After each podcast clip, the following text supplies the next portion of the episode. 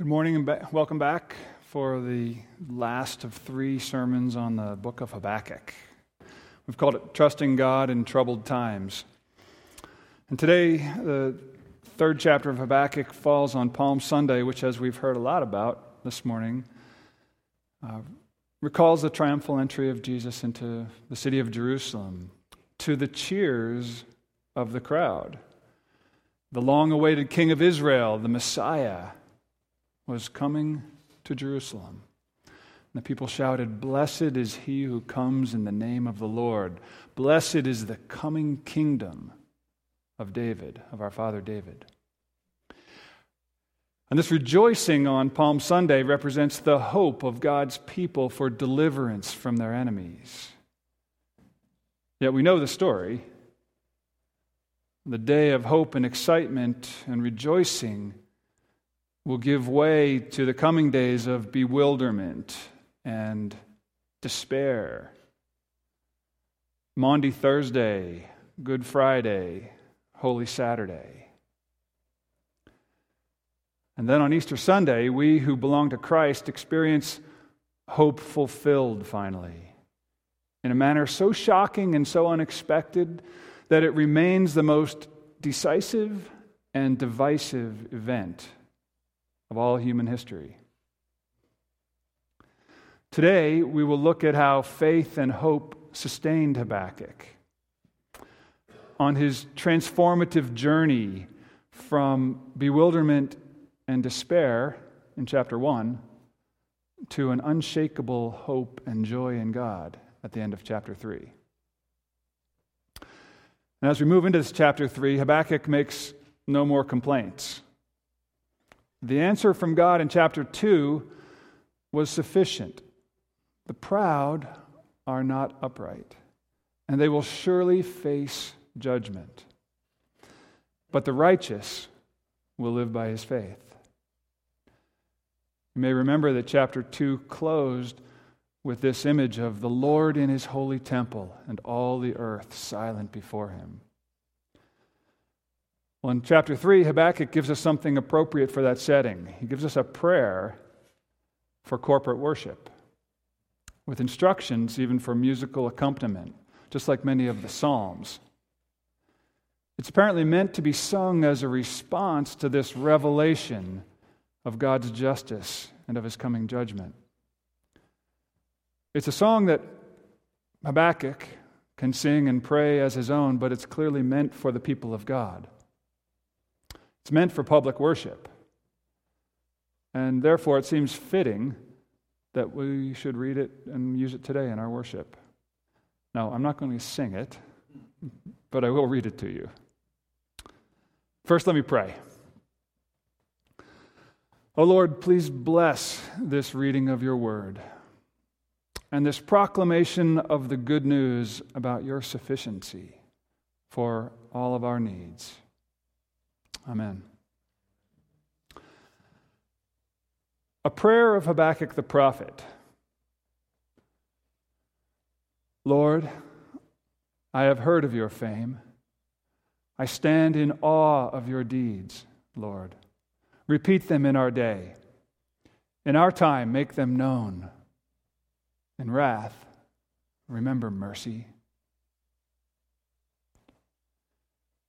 God came from Teman, the Holy One from Mount Paran.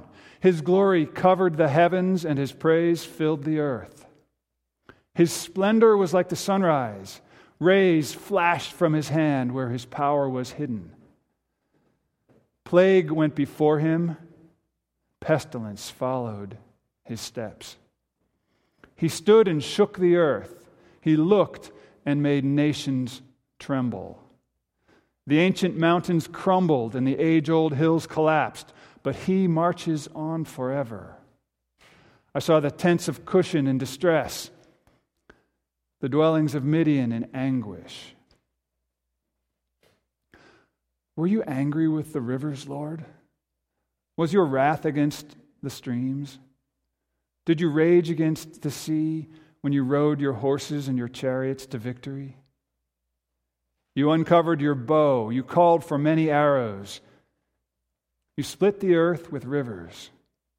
The mountains saw you and writhed. Torrents of water swept by. The deep roared and lifted its waves on high.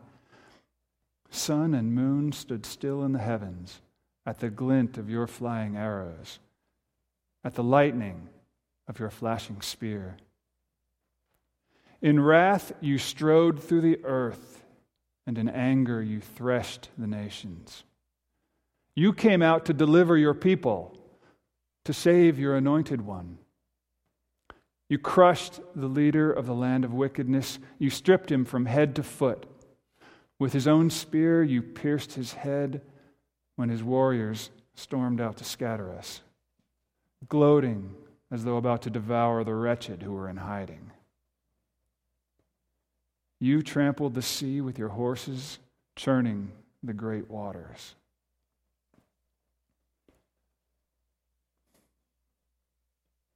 I heard, and my heart pounded. My lips quivered at the sound. Decay crept into my bones, and my legs trembled.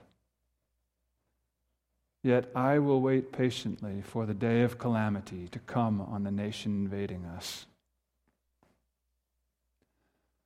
Though the fig tree does not bud, and there are no grapes on the vines, though the olive crop fails, and the fields produce no food. Though there are no sheep in the pen and no cattle in the stalls, yet I will rejoice in the Lord. I will take joy in God my Savior. The sovereign Lord is my strength. He makes my feet like the feet of a deer. He enables me to go on the heights. The word of the Lord. So, verse 2 begins with Habakkuk's acknowledgement that God is holy, powerful, and awesome. The Hebrew is literally, O Yahweh, I have heard your report. I feared, O Yahweh, your wondrous work. And then he makes his only requests in this long prayer that God would reveal himself again through his works of justice and judgment among the nations, and that he would, in wrath, remember mercy. This language of holy and reverent fear indicates a posture of submission and a profound change of attitude. Gone are the feisty, even defiant complaints about God's inattention and God's inactivity. Habakkuk has wrestled with God, and God has moved his heart from protest to praise. So, having heard God's voice and seen God's glory, in the main section of this, verses 3 through 15, he remembers and celebrates God's awesome splendor and power as he comes to judge the wicked and to deliver his people. This poetic vision recalls imagery from God's former works of salvation and remembers how the Lord moves to save his people. The symbolism in the first section, verses 3 through 7, reveals God's nature. He's powerful and glorious like the sun. He's fearsome and lethal as plague and pestilence. Enormous and mighty enough to crush mountains with his feet. And then the, the second part describes an Exodus like march of judgment against the nations and of deliverance for God's people. Habakkuk looks back at God's past faithfulness to motivate hope for the future. Verse 13 You came out to deliver your people, to save your anointed one. You crushed the leader of the land of wickedness. It follows perfectly from the woes and from the themes of chapter 2 and it addresses questions from as far back as the first parts of chapter 1. It turns out God is listening. It turns out that God is saving and that He will not tolerate wrongdoing forever. And justice will not ultimately be perverted. So, what's the message to Judah in this description of God?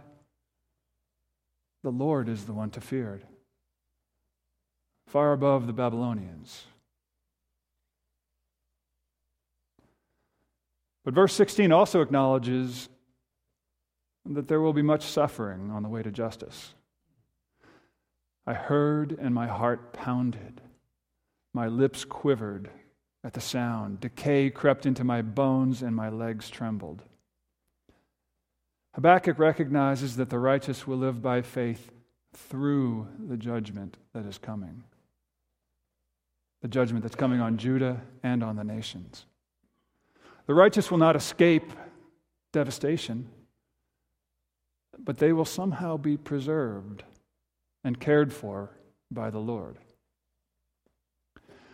There's a remarkable resolution and reversal that occurs at the end of verse 16. You remember how Habakkuk was horrified in chapter 1 when the Lord revealed he would use the Babylonians to carry out his plan to bring judgment on Judah. Well, apparently he has a new perspective on God's way because in verse 16 he says he will wait quietly for the day of calamity to come on the nation invading us. That Hebrew word for waiting, waiting quietly, carries the idea of resting even more than waiting. What a transformation from the agitated, protesting prophet to the calm and quiet soul who rests and waits in the midst of terror because he rests in God in the security of his God. And verses 19 or 17 through 19 carry this sentiment forward in some of the most beautiful words in all of Scripture. Hear these again. Though the fig tree does not bud, and there are no grapes on the vine, though the olive crop fails and the fields produce no food, though there are no sheep in the pen and no cattle in the stalls, yet I will rejoice in the Lord. I will take joy in God my Savior. The sovereign Lord is my strength. He makes my feet like the feet of a deer. He enables me to go on the heights. Habakkuk is transformed. Even if there's a total devastation, even if there's no restoration, even if the whole of creation is turned upside down and my life is threatened, I will not be moved from rejoicing in God, my salvation, in God, my Savior, my strength. Habakkuk met God in his struggles. And that moved him from despair and bewilderment to hope and joy. This confession of trust by the prophet comes right out of God's revelation that the just shall live by faith. Put everything in God's hands, no matter what the circumstances, and entrust your life to Him. That's what it is to live by faith. I can think of no better expression of the life that Paul describes in 1 Corinthians 5 7 when he says, We live by faith, not by sight. Right? So, how did Habakkuk get to that place? And how can we move closer to the place where we can say with integrity and with honesty, no matter what happens, I will rejoice in God my Savior? See, I believe that Habakkuk was transformed by wrestling and struggling with God in the context of both faith and hope. We've talked a lot about the role of faith. You might remember a key point from the first chapter that God welcomes honest and desperate questions. To ask them is to exercise faith in God. And in chapter 2, we focused on verse 4 the just shall live by faith. Which is to say that the righteous person fundamentally relies on God rather than on himself. And I think until this week, as I studied this passage, I had overlooked the role of hope in this process. But Habakkuk never gave up hoping for an answer. Hope is the combination of desire and expectant waiting. It anticipates a future that's better than the present. Hope carries you through troubled times because you desire and expect something better on the horizon, even when the circumstances look bleak. To be honest, though, we often get stuck in our troubled times, don't we? You see, repeated disappointments, agonizing, unmet desires, longings, loss and trauma and loneliness and pain break us down. They lead us into hopelessness. Not one of us in this room lives without major disappointments.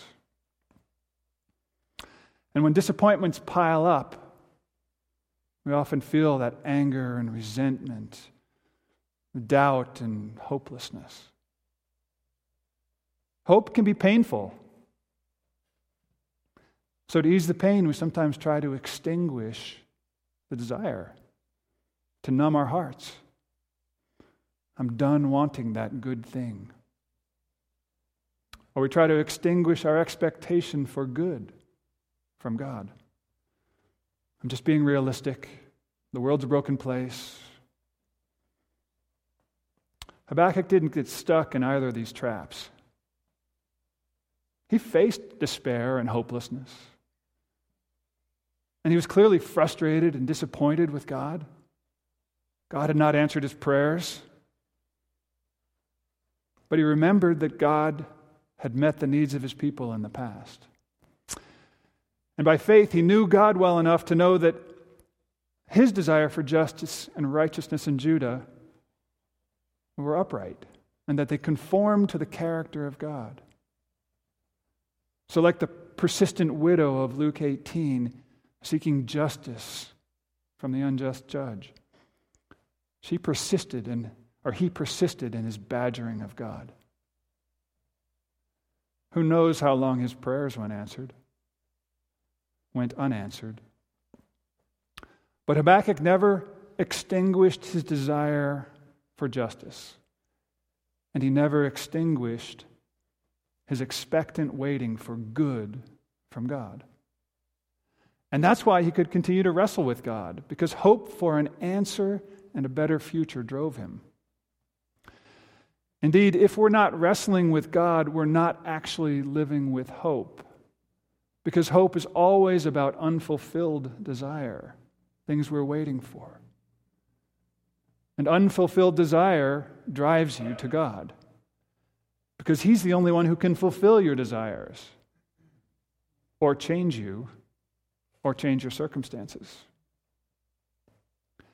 I'm saying to you that it's both normal and right to struggle with God over your hopes. Good things happen in our relationship with God when we engage with Him that way. As Habakkuk wrestled with God in his complaints and in his prayers, God eventually met him and opened him up to the wonder of his ways the struggle created space inside Habakkuk for a deeper and a more robust faith and a more robust hope. That's what we see in the beautiful ending of this book. When God revealed himself more fully, the prophet was ready and able to see the aspects of the glory and holiness of the Lord that he could not have seen before. The joy that follows that kind of suffering and wrestling is a hard won joy. It's a sure footed joy that can take you to a mountaintop. Habakkuk learned that his hope was not just in God's deliverance, but in God Himself. The essence of rescue was not in receiving what he had asked for, he didn't receive that but in experiencing the response of God to the cry of his heart. He learned in a deeply personal and profound way that God is enough in himself to meet the needs of the human heart. And that is good news. This journey toward the settled faith and hope and joy of Habakkuk 3 is a personal one for me. My father lies dying at home this morning, and my family of origin suffers from broken relationships in a way that makes it difficult for us to even cooperate in his care, let alone comfort one another in this troubled time. The only thing that keeps me from disintegrating is this God's faithfulness, combined with my faith and my hope that God will somehow make something good out of this mess. I'm learning from Habakkuk to turn to God with my disappointment, with my bewilderment and my despair.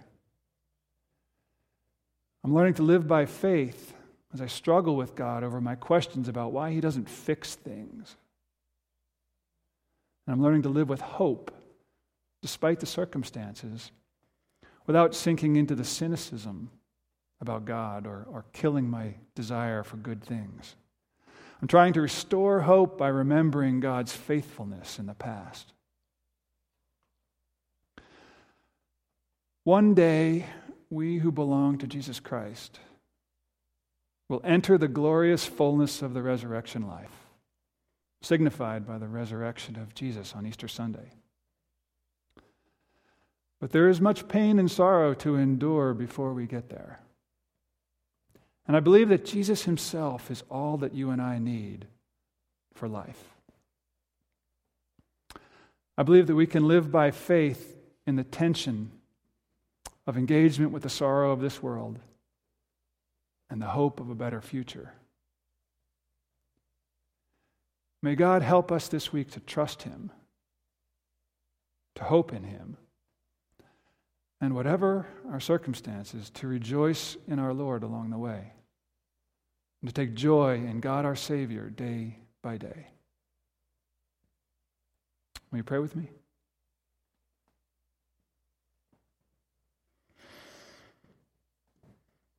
I'm going to pray a prayer out of 1 Peter chapter 1. Praise be to you, our God and Father and to our Lord Jesus Christ.